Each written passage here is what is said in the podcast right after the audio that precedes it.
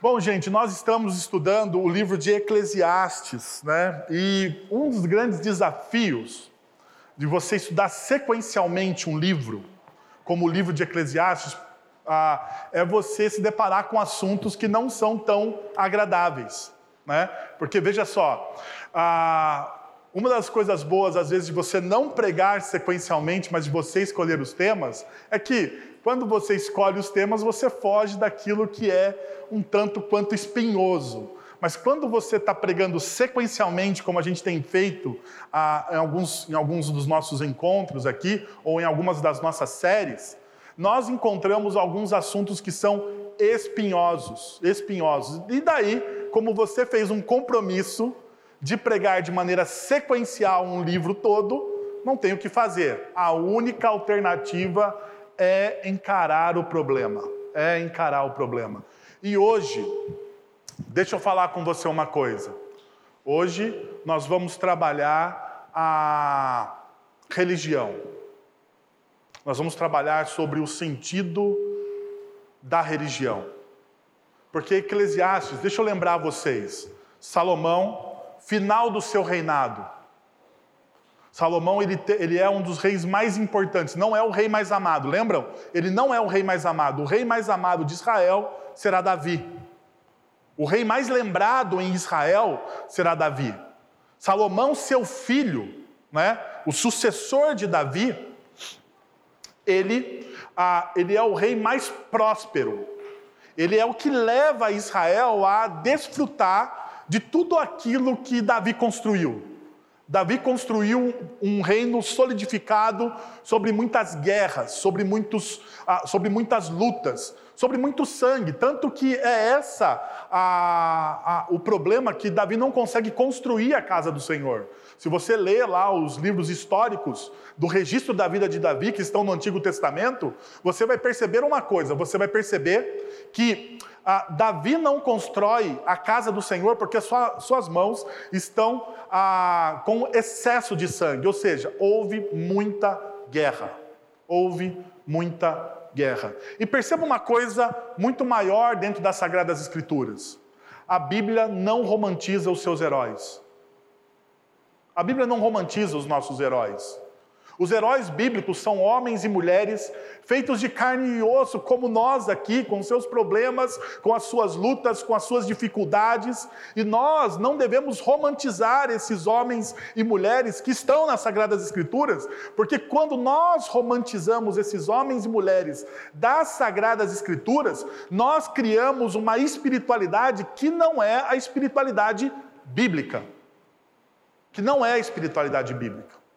Então, diante dessa realidade, Salomão, ele que é o rei mais próspero de Israel, ele experimenta de tudo, e nós vamos ler isso explicitamente no livro de Eclesiastes. Ele experimenta de tudo, na verdade, nós já lemos. Ele deu ao seu coração todos os prazeres que ele gostaria de ter. Então perceba, Salomão, um rei próspero, influente, aonde o governo de Israel se estende geograficamente, na geopolítica daquele tempo, então ele se estende geograficamente aos seus vizinhos. Salomão tem vários reis vassalos que pagam impostos a eles, ele é extremamente rico, então ele tem poder, ele tem, ele tem dinheiro, ele tem sucesso, ele tem tudo aquilo que nós almejamos na nossa cultura.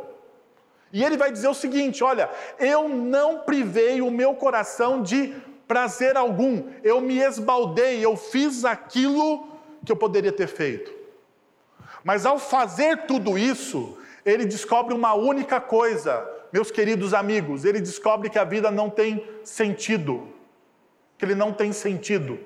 Porque a partir do momento que você vai escalando na pirâmide social, o dinheiro, o poder e o prazer perdem sentido, porque você tem aquilo já. E você precisa então transcender, você precisa de algo mais na sua vida.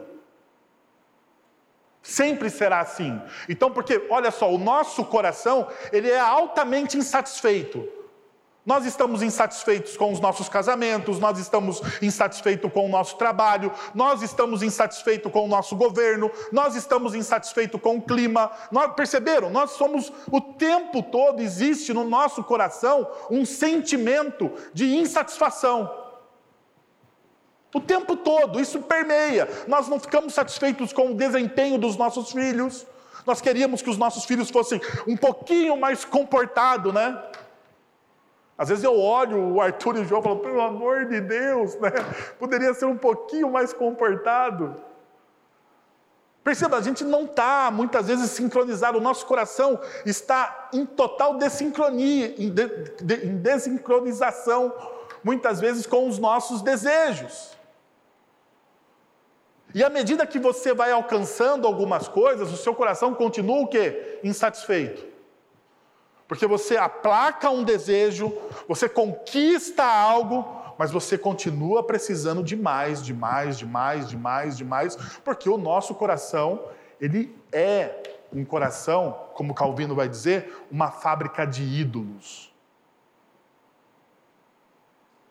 Nós construímos essa dinâmica e não conseguimos sair. Um grande problema disso é quando isso tem a ver com a religião.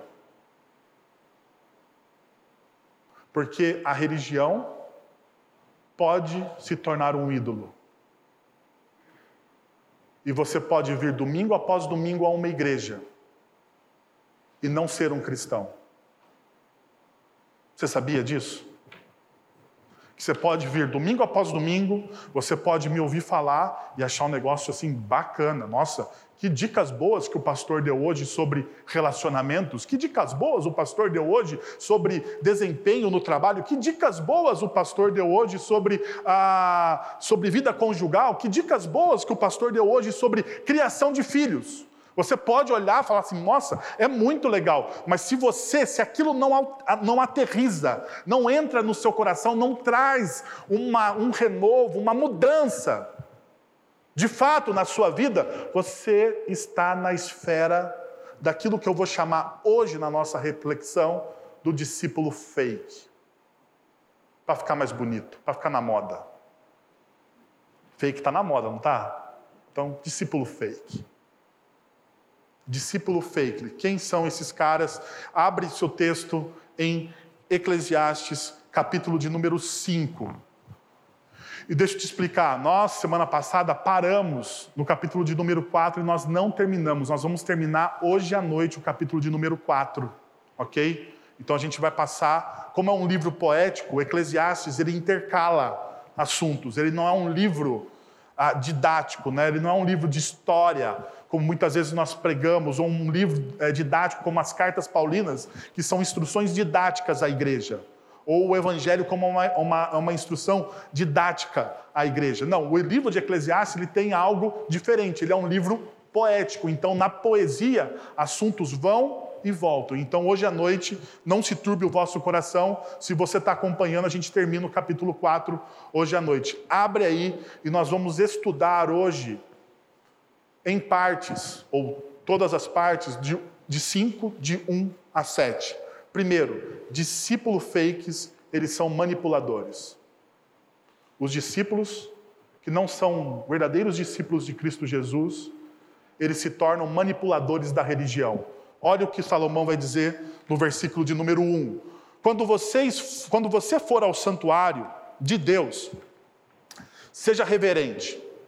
Quem se aproxima para ouvir é melhor do que os tolos que oferecem sacrifício sem saber que estão agindo mal. Perceba uma realidade. Olha, a, a primeira coisa que você deve se lembrar quando você está lendo esse texto é que o, é que o, o santuário, é que o santuário ou o templo no Antigo Testamento, ele é uma referência. Perceba o que eu estou falando. Ele é uma referência da presença de Deus no meio do povo. Ok? Ele é uma referência.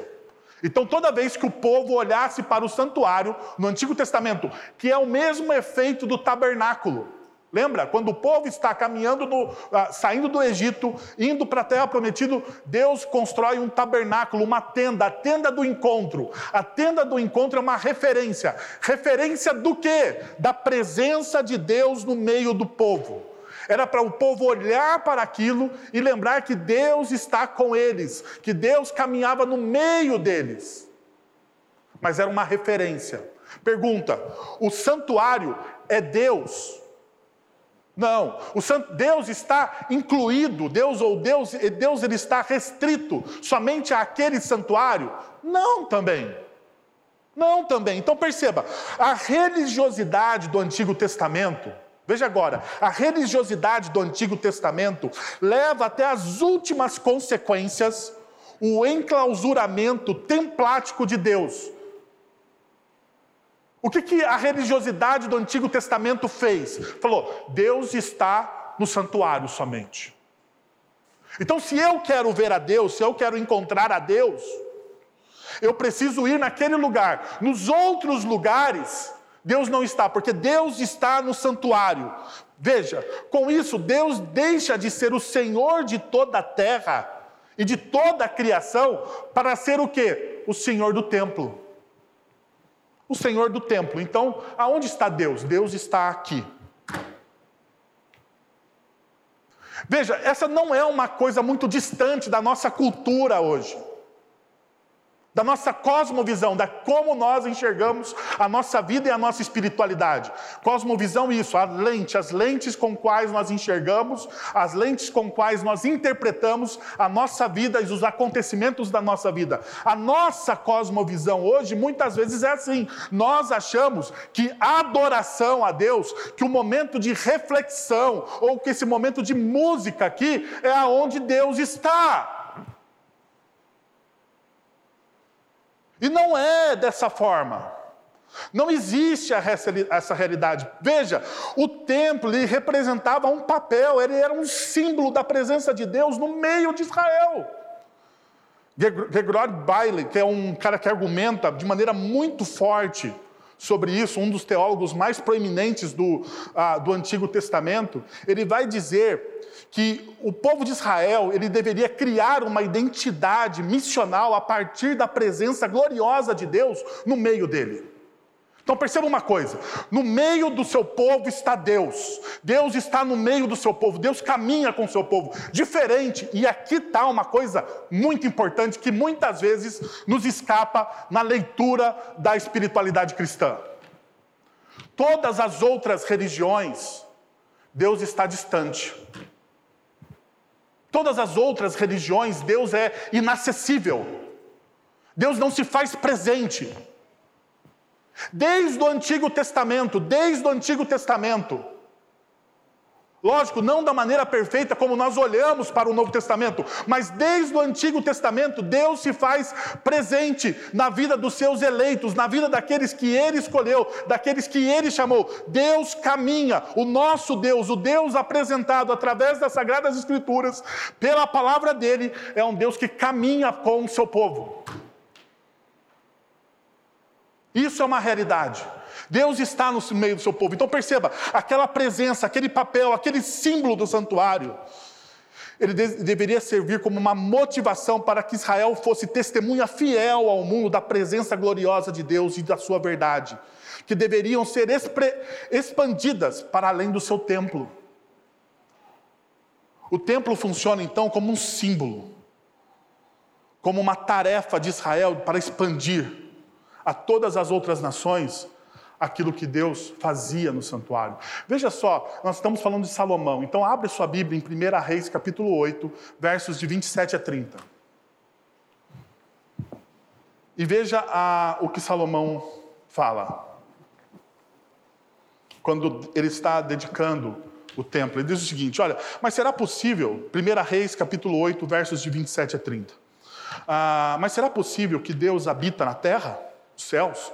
mesmo os mais altos céus, não podem conter-lhe. Então perceba, a visão, olha a cosmovisão de Salomão na sua oração.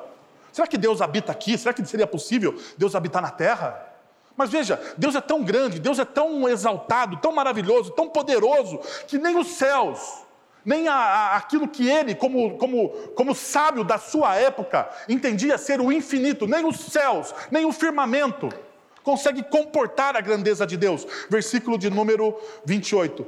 Ainda assim, atende à oração do teu servo e o seu pedido de misericórdia, ó Senhor meu Deus. Ouve o clamor e a oração que o teu servo faz hoje na tua presença. Estejam os teus olhos voltados dia e noite para este templo, para este lugar aqui, lugar do qual disseste que nele ah, porias o teu nome, para que ouça a oração do teu servo, ah, que o teu servo fizer voltado para este lugar. Verso de número 30. Ouve as súplicas do teu servo e de Israel, o teu povo, quando orarem voltados para este lugar. Ouve desde os céus, lugar da tua habitação. E quando ouvires, deles o teu perdão. Perceba a visão de, de Salomão: o Senhor não está aqui, o Senhor está em todo lugar. O Senhor é excelso, é grandioso, é maravilhoso, então o Senhor está em todo lugar. Mas olha, que esse lugar nos lembre da tua beleza e da tua presença. Veja, e, não era só para o povo de Israel, porque muitas vezes a gente acha, não, isso aqui é só para o povo de Israel. Olha o versículo de número 41, do mesmo capítulo, 1 Reis 41 e 43. Olha o que Salomão vai continuar dizendo. Quando o estrangeiro que não pertence a Israel, o teu povo, e que veio de uma terra distante, for por causa do teu nome, pois ouviram acerca do teu grande nome, da tua mão poderosa e do teu braço forte. Quando ele vier e orar voltado para este templo, olha o que Salomão está pedindo para aqueles que ainda estão buscando: ouve dos céus, lugar da tua habitação, e atende o pedido daquele que é estrangeiro. A fim de que todos os povos da terra agora percebam, percebam o chamado missional a fim de que todos os povos da terra conheçam o teu nome e te temam, como faz Israel, o teu povo, e saibam que este templo foi construído. Traz o teu nome. Perceberam? Ah, Salomão ele não está tá, tá, tá trazendo uma espiritualidade exclusivista. Ele está trazendo uma espiritualidade altamente missional. Está dizendo: olha, todas as pessoas podem se achegar. Esse templo aqui representa a beleza, a grandeza. As pessoas olharão para esse lugar e virão e buscarão o Senhor. Tanto que mais tarde, em Isaías, 56, 56, versículo 7, vai dizer o quê? Que essa casa deve ser a casa do quê? Uma casa de oração para quem? Para todas as nações para todas as nações. É uma casa de oração para todas as nações. Então perceba, Salomão está dizendo que o povo de Israel deveria ser algo chamativo. A vida do povo de Israel deveria ah, refletir a glória e a beleza de Deus. Nós vimos isso também em Êxodo, capítulo 19, verso de número 6 Diz que Israel deveria ser coletivamente para Deus um reino do quê? Um reino de sacerdotes e uma nação santa. O que, que isso significa? Significa que o povo de Deus, o povo de Israel, seria um mediador entre Deus e todas as nações, levando a luz da revelação de Deus. Mas veja só, o que, que o povo de Israel fez? O que, que o povo de Israel fez? O povo de Israel, ao invés, ao invés de seguir as sagradas escrituras, porque você percebeu o que nós lemos aqui? Existe uma exclusividade do povo de Israel para adoração a Deus, até mesmo no santuário? Não existe. Ele é um povo eleito. E qual é a responsabilidade de um povo eleito, de um povo chamado por Deus? Transmitir a glória e a luz do reino de Deus àqueles que ainda não conhecem. É essa único, o único privilégio que você tem é esse. Você tem um relacionamento íntimo com Deus, Deus está no meio do seu povo, ele se faz presente, você tem um relacionamento com a palavra de Deus, e essa palavra faz sentido para a sua vida, então, gradativamente, você vai transmitindo ah, isso às pessoas que estão ao seu redor. Você vai derramando graça e misericórdia às pessoas que estão ao seu redor. Mas o que, que nós fizemos com isso? O povo de Israel transformou a sua espiritualidade, que deveria ser um espelho da graça de Deus, em algo etnocêntrico. Deus é meu e de mais ninguém. Só eu posso adorar a Deus, só eu posso ler as Sagradas Escrituras. Nós, quando nós olhamos para o Novo, Novo Testamento e nós vemos a pessoa de Jesus, nós percebemos que os religiosos da época de Jesus ficam quê? Escandalizados. Com quem? Com Jesus. Por quê? Porque Jesus estava oferecendo a palavra de Deus àqueles que não conheciam, ou que eram estrangeiros, ou que eram samaritanos, ou que eram publicanos, ou que eram as prostitutas, aqueles que eram marginalizados pelo povo de Israel. Mas veja, nós não fazemos o mesmo. Nós não fazemos o mesmo quando nós nos negamos a sermos o espelho do reino de Deus àqueles que ainda não conhecem o Evangelho de Cristo Jesus, nós não fazemos exatamente a mesma coisa. Nós não somos tão iguais a este povo, em vez de ver o templo como um símbolo de uma tarefa, é um símbolo de uma tarefa. É um símbolo de uma tarefa de expansão da presença de Deus em todas as nações. Nós olhamos para esses locais ou para esses símbolos como algo especial, único para nós. Deus vai me abençoar. Deus vai derramar graça sobre minha vida. Você percebeu como a nossa fé hoje ela é altamente egoísta? Ela fala mais de, do eu do que do nosso. Você já percebeu que as nossas orações, elas são permeadas por pedidos altamente egoístas? Que nós estamos tentando resolver problemas que muitas vezes não estão na esfera da alçada do, da missão que Deus está realizando no mundo. Que os problemas que, que nós estamos tentando resolver com a nossa espiritualidade são problemas, de, na verdade, de ídolos, de coisas que nós adoramos acima do Senhor. Essa é uma realidade. Isso foi o que aconteceu com Israel. Então perceba, por que, que Israel se torna um caos? Porque eles perderam o objetivo. Porque igrejas morrem? Porque elas perdem a sua vocação missional. Por que igrejas fecham? Porque elas perdem a sua vocação missional. O ano passado, nos Estados Unidos, fechou 2.565 igrejas.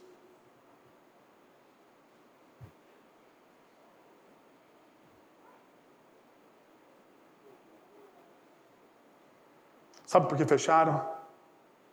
Porque perderam a sua vocação missional. Porque não são um espelho da graça de Deus. Nós estamos celebrando, né? Várias crianças, nova geração. A nossa igreja estava orando por isso, né? Encontro de adolescentes, encontro de jovens. Acontecendo uma grande revolução. Graças à boa misericórdia de Deus, nós não podemos perder a nossa vocação missional. Porque se nós perdemos, Deus não tem compromisso com o erro. Percebeu? Deus não tem compromisso com o erro. E é o que eu estou te falando. Se nós perdemos a nossa vocação missional, se você não se engajar, a igreja fecha.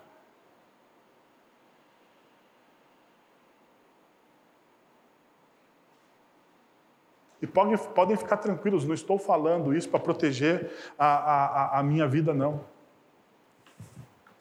Porque, como diz um amigo meu, campo tem em todo local. Basta ter um púlpito ou uma Bíblia aberta e você prega.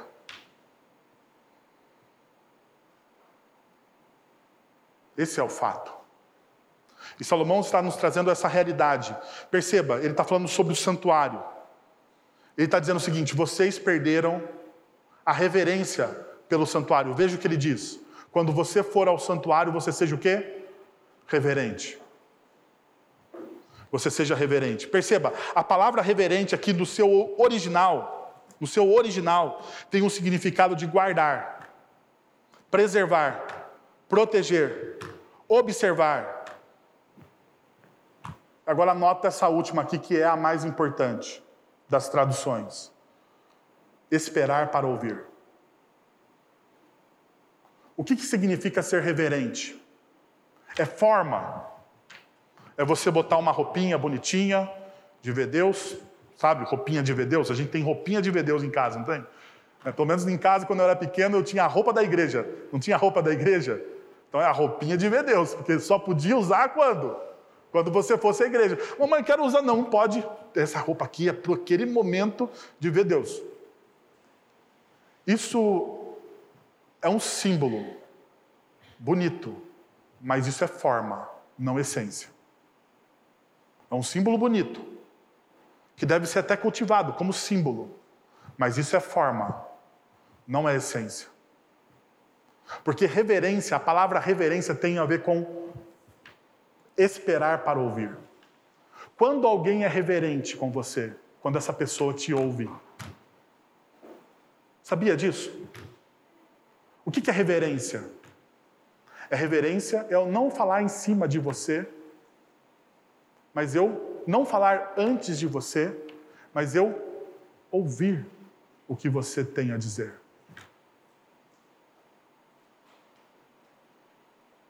Quando a pessoa falta com respeito com você, qual que, para mim, qual que é a pior falta de respeito que existe dentro de um relacionamento?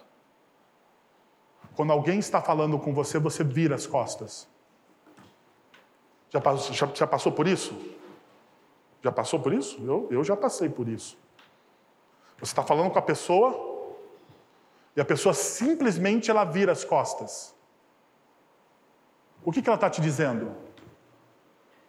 Que, que ela está te dizendo? Qual é a comunicação que ela está te dando?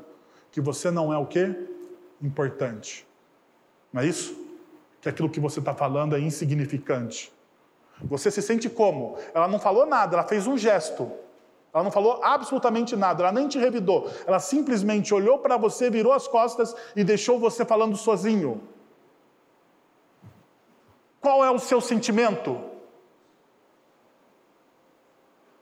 Vamos, meus irmãos, vocês são mais inteligentes do que eu, eu tenho certeza disso. Qual é o seu sentimento?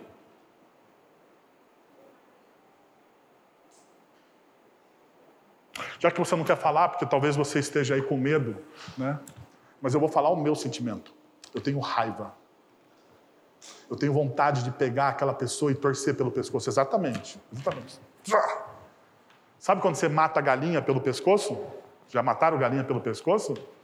Já? É o sentimento que eu tenho com essa pessoa. Eu vou matar essa pessoa pelo pescoço. Não me julgue, porque eu sei que isso está escondido aí no seu coração, mas perceba a ideia que Salomão está dizendo aqui. Você não tem reverência por Deus porque você não o ouve. Você não tem reverência por Deus. Por que, que você não tem reverência? Porque você não ouve. Ele fala, ele fala, ele fala, ele fala e você fica assim, que nem uma criança mimada, dizendo: Não vou ouvir, não vou ouvir. É assim que você faz. Ele fala, ele continua falando, ele continua te abençoando, ele continua tentando mostrar o caminho para você. Ele coloca pessoas, ele coloca as Sagradas Escrituras. Ele traz você a uma igreja, você ouve, ouve, ouve, mas você não ouve, você não, não dá ouvidos. E daí você vai me dizer o quê? Que a culpa é de Deus? Que a culpa é de Deus? De Deus? Sério mesmo que você quer me convencer com isso?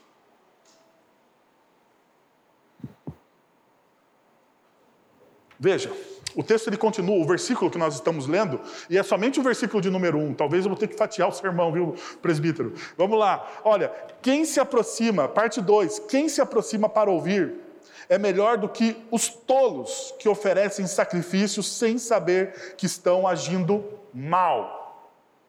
Veja só que interessante. Tem aqui, nós temos aqui uma. Quando você faz a, o estudo da poesia hebraica, aqui é um, é um, é um texto poético, né? existem sempre duas partes. Uma parte que a gente chama de parte positiva e uma parte do que nós chamamos de uma parte negativa. A parte positiva da poesia hebraica é um conselho. Então o texto está te dando o quê? Um conselho. Quando ele está falando positivamente para você, ele está falando: olha, é melhor você fazer isso. E quando ele está falando de maneira negativa, ele está dando o quê? Uma advertência. Ele está falando assim: olha, cuidado. Cuidado com o caminho que você está tomando. E como eu sou um cara um pouquinho esperto na didática, primeiro vamos para a parte mais difícil, que é a parte da advertência. Né? Então veja, a parte, número, a parte final do texto. Os tolos que oferecem sacrifício sem saber que estão agindo mal.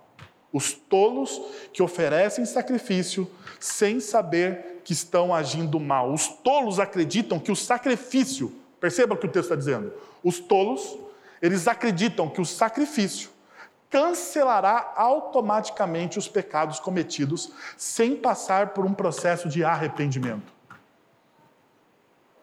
Sabe o que acontecia no Antigo Testamento? Deixa eu falar para vocês. Talvez isso não seja a corrente na sua espiritualidade, porque você não conhece a, profundamente as Sagradas Escrituras dentro do Antigo Testamento, que é realmente um livro, às vezes, complicado de se ler, né? meio ah, você tem que ter perseverança. Bom, ah, no Antigo Testamento, principalmente nos livros da lei, quando se refere ao culto, você tem vários sacrifícios para cada tipo de pecado.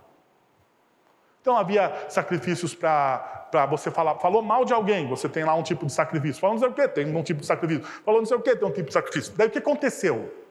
O que aconteceu com a manipulação? O que, que o discípulo fake do Antigo Testamento manipulando a religião dizia: Bom, ah, eu não preciso me arrepender, eu preciso simplesmente pagar o sacrifício.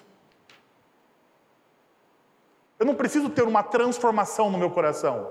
Mas eu vou lá, compro duas rolinhas. Eu falei mal de alguém. Ah, falou mal de alguém, falso testemunho? Duas rolinhas, que é o sacrifício duas rolinhas e não sei o quê. Você pega, dá as rolinhas lá para o sacerdote, ele faz o sacrifício, então eu estou o quê? Limpo. Pergunta: houve transformação? Não. Agora percebam uma coisa mais crítica. Isso muitas vezes acontecia da pessoa mais próxima a Jerusalém, mas muitas vezes a pessoa ela vinha no final, ela vinha uma vez por ano a Jerusalém fazer o quê? Os sacrifícios.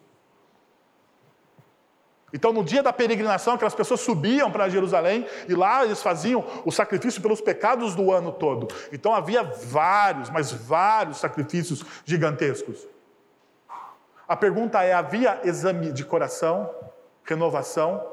E o que Salomão está dizendo aqui? O tolo, o que, que o tolo faz? O tolo ele faz o sacrifício, mas ele não se arrepende.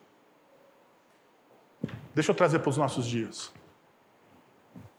O tolo, o tolo vai à igreja, ouve a palavra, mas nunca pega para ele.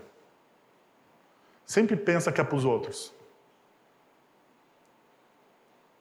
Um dia, não era dessa igreja, então fique tranquilos, tá? Campinas, whatever, ou qualquer outra igreja que eu já pastorei na minha vida. Mas fique tranquilos, não era nessa igreja. Saindo eu da igreja, tal, né? Uma pessoa me para e fala assim: Pastor, a sua palavra foi uma bênção. Eu falei, ô oh, minha irmã, que bom que Deus te abençoou. Vocês sabem, quem me conhece, eu sou meio resistente a, a, elogios, né? E daí a pessoa, não, mas pastor, olha, mas a palavra, aquilo, mas aquela coisa, nossa, olha, pena que o meu marido não estava aqui. Porque era certinho para ele, ele precisava ouvir cada vírgula, cada vírgula que você falou.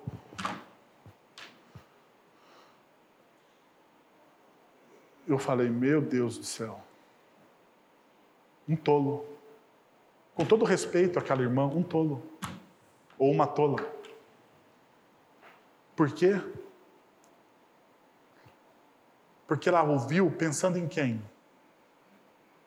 Outro.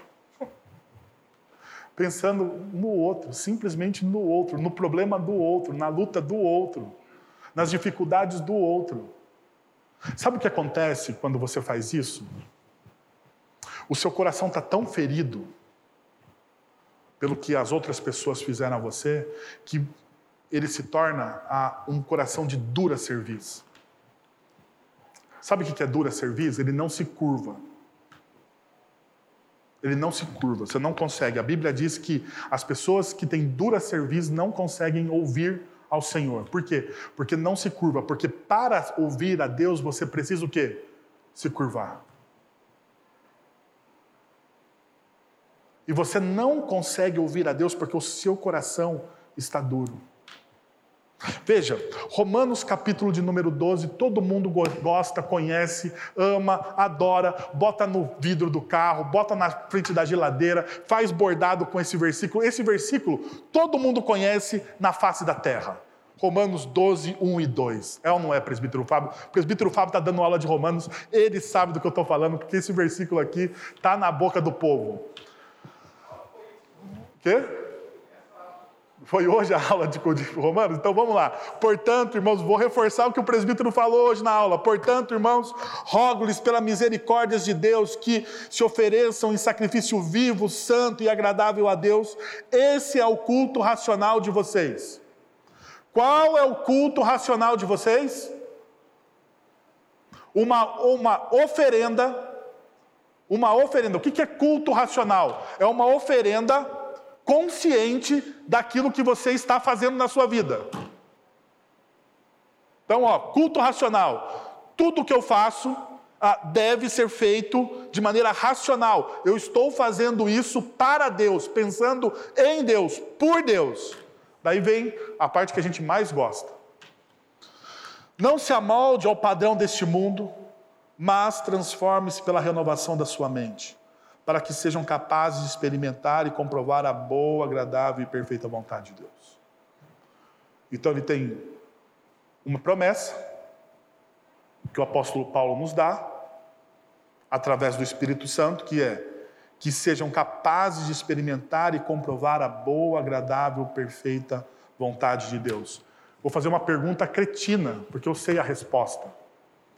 Quem aqui deseja experimentar a boa, perfeita e agradável vontade de Deus? Quem aqui deseja? Não fique tímido, eu quero. Você pode falar, eu, eu quero, eu quero, eu quero o que é bom, eu quero o que é perfeito, eu quero o que é agradável diante de Deus. Eu também quero. São coisas que eu quero. Se você não quer, bom, procure um psicólogo, mas eu quero. Eu quero. Agora, veja aqui, Veja o que o texto está dizendo. Para eu experimentar aquilo que é bom, perfeito e agradável da parte de Deus, eu preciso fazer o quê? Primeiro, ter a minha consciência recheada com o Evangelho. Por quê? Porque eu preciso ter um culto racional. Eu preciso saber que aquilo que eu estou fazendo está de acordo com a luz do Evangelho de Cristo Jesus? Sim ou não? Não é isso? Eu quero experimentar a boa, perfeita e agradável vontade de Deus, a minha mente, a minha mente não pode estar moldada ao padrão deste mundo, de maneira nenhuma. De maneira nenhuma. Então, assim, o que o mundo diz que é sucesso e está contrário às Sagradas Escrituras, por quê? Porque eu estou dizendo o que, que o mundo diz? Porque nem tudo que o mundo diz está errado. E por que nem tudo que o mundo diz está errado? Porque existem verdades que são universais. Que o Deus que criou todas as coisas colocou verdades universais. Então tem coisas no mundo que são extremamente o quê? Boas, benéficas, maravilhosas. Então existe a boa música, ah, desculpe se você ficar escandalizado, mas existe a boa música brasileira. Existe a boa cultura brasileira. Existe a péssima música brasileira que nós poderíamos aqui falar amanhã toda sobre ela. Mas existem coisas boas no nosso mundo, coisas maravilhosas. Existem verdades absolutas. Então existem coisas que o mundo diz que é sucesso e tem, e tem ah, convergência nas Sagradas Escrituras. Mas existem outras coisas que o mundo diz que é sucesso que não estão o quê? Convergindo nas Sagradas Escrituras. E isso você precisa rejeitar. Agora perceba, como que você não se amolda? Porque isso aqui, o que, que Paulo está dizendo? Você precisa ter um livre pensar, você precisa ter a sua mente arejada, aberta, para abraçar aquilo que é verdade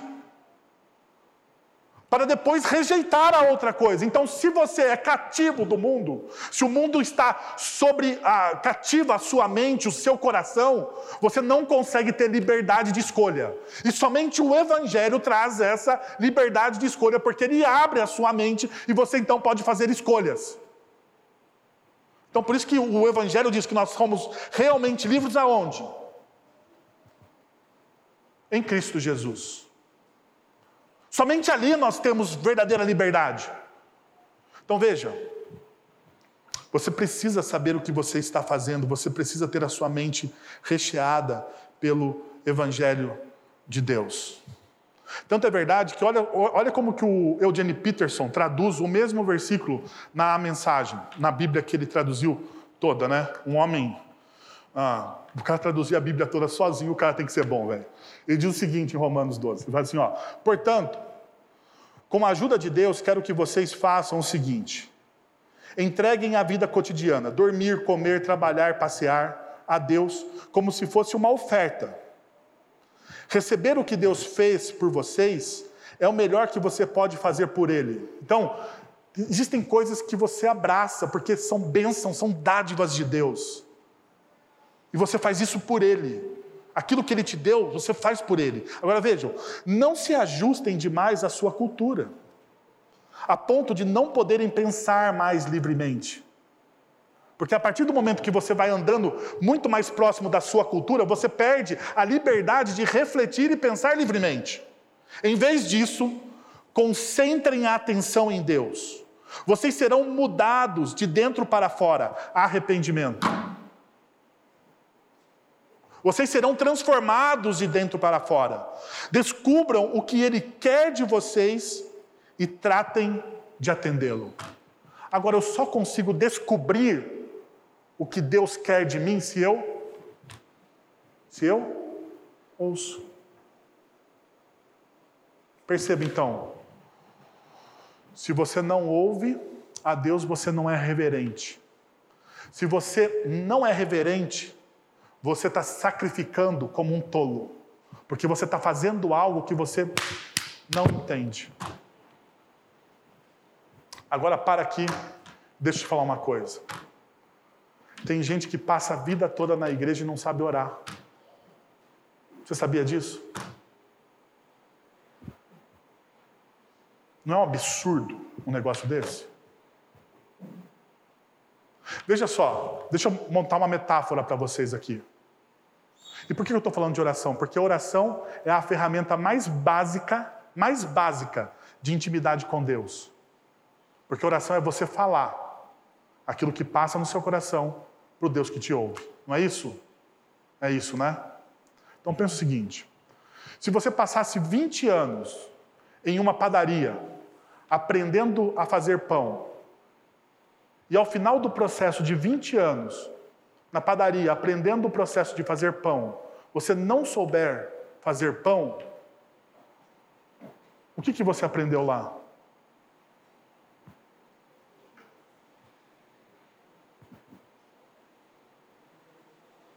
Então, para agora aqui, vem comigo. Você passa uma vida inteira ouvindo gente como Fábio, gente mais inteligente do que eu, Fábio, Sebastião, Guilherme, Aro, Paulo, Anivaldo, não sei se Razor. Gente, gente mais inteligente do que eu. Você passa a vida inteira ouvindo essa galera. Mas você não sabe orar. Você passa a vida inteira tendo aula com o presbítero, ou passou boa parte da sua vida tendo aula com o presbítero Samuel, e você não sabe ler as Escrituras? Você é igual o padeiro que passou 20 anos na padaria e não sabe fazer pão. Perceberam? É isso. Ou eu estou errado?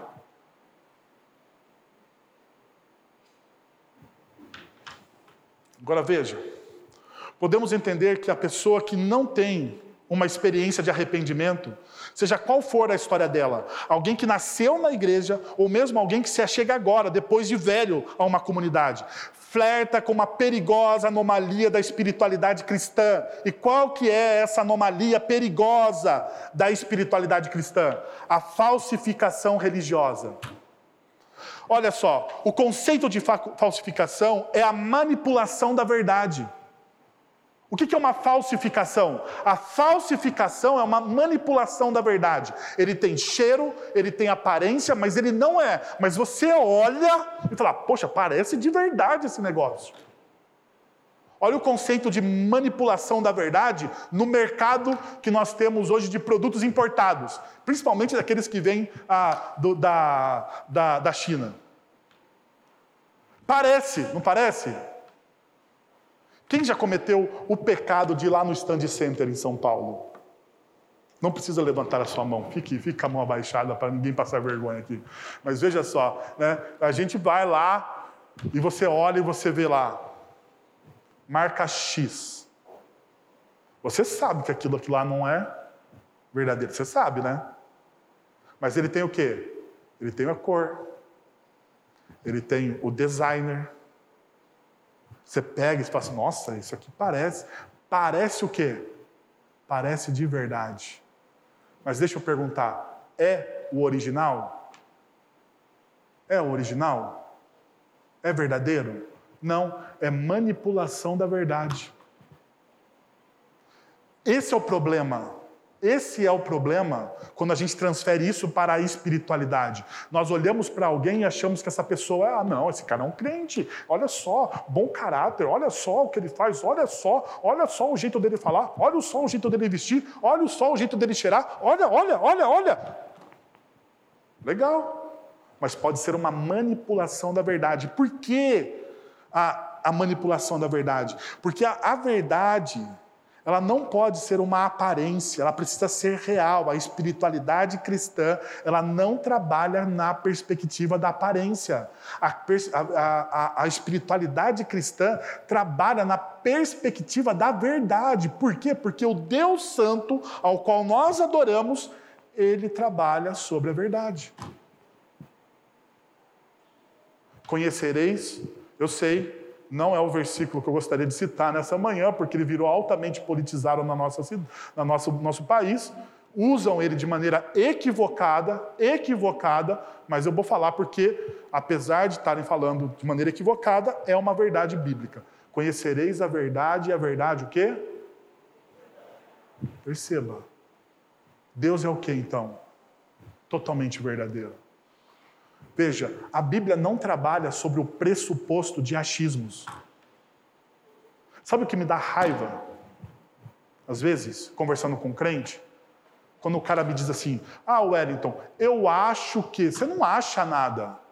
Ou você tem certeza daquilo que está nas Sagradas Escrituras, ou você não tem. Porque ou a sua palavra é sim, sim, ou a sua palavra é o quê?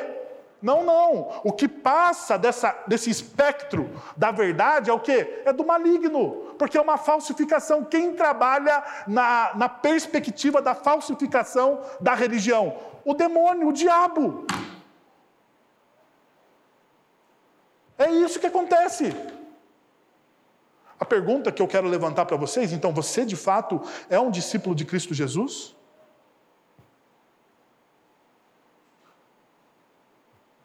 E eu vou dar o último texto aqui e a gente vai partir para a ceia. Porque o meu horário já passou e a segunda parte continua à noite. Vamos lá. Olha só, 2 Timóteo capítulo 3, abre aí. Diz o seguinte: Saiba disso, saiba disso, nos últimos dias sobrevirão tempos terríveis.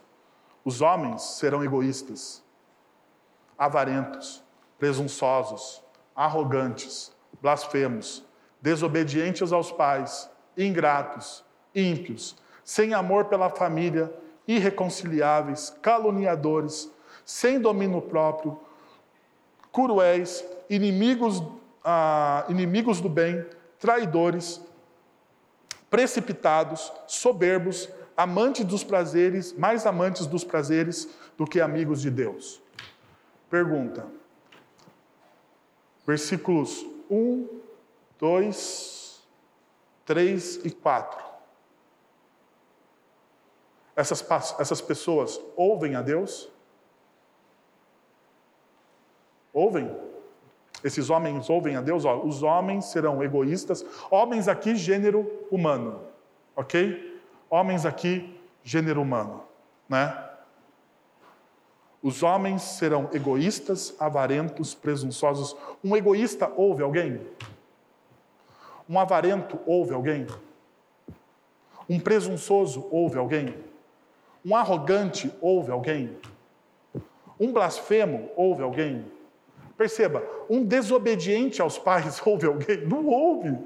A, base, a coisa básica da obediência é o quê? É ouvir. Olha só, a coisa mais básica da obediência entre pai e filho é o quê? Ouvir. O relacionamento entre pai e filho é baseado no quê? O pai fala, o filho ouve. E daí, perceba, é a mesma dinâmica com Deus. O pai, o nosso grande pai, fala e o filho faz o quê? Ouve. Ouve. E daí perceba, vamos lá. Ingratos. A pessoa ingrata sabe ouvir? O ímpio, cruel, né? maldoso. Você fala para o cara, não faça isso, ele continua fazendo. Sem amor à família, a pessoa que quer ter bons relacionamentos saudáveis, familiares, precisa saber o quê? Ouvir. Ouvir. Sabe ouvir? Não. Irreconciliáveis, alguém que não consegue perdoar e ser perdoado e dar perdão, sabe ouvir?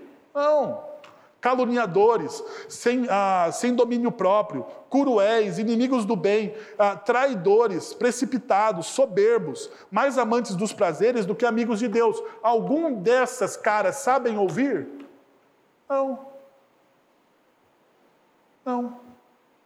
De maneira nenhuma. Agora, versículo de número 5. Tendo aparência de piedade, mas negando o seu poder. Manipuladores do quê? Da verdade. Eles têm o quê? Aparência. Mas eles negam o poder. De duas maneiras isso acontece no texto bíblico aqui de, do, do Timóteo. As pessoas que negam a ressurreição e o amor de Cristo Jesus, o poder que existe na cruz do Calvário. Então você tem aparência de piedade, mas você nega que aquilo que Jesus fez é efetivo na sua vida. Então você nega o poder, ok? E o arrependimento. Porque quem nega a cruz, nega o arrependimento. E quem nega o arrependimento, nega a cruz. Porque cruz e arrependimento são coisas que caminham dentro da espiritualidade cristã juntos, como nentes. Eu me arrependo, peço perdão e sou renovado. É isso que a espiritualidade cristã me ensina. Agora, vai até o versículo de número 7. Estão sempre, porque ele fala de um grupo específico aí das mulheres, né? Mas eu gostaria que você tirasse o gênero aí. Porque eu acho que isso aqui existe um princípio para todos nós estão sempre aprendendo e jamais conseguem chegar ao conhecimento de Deus. Tem gente que está sempre aprendendo, sempre aprendendo, sempre aprendendo, mas nunca chega ao quê? Ao conhecimento efetivo de Deus. E vocês sabem que conhecimento é intimidade. Aprende, aprende, aprende, mas não coloca em prática. Aprende, aprende, aprende, mas não vive o Evangelho. Aprende, aprende, aprende, mas não se engaja na missão. Aprende, só aprende. É um poço sem fundo de aprendizado, mas não faz absolutamente nada.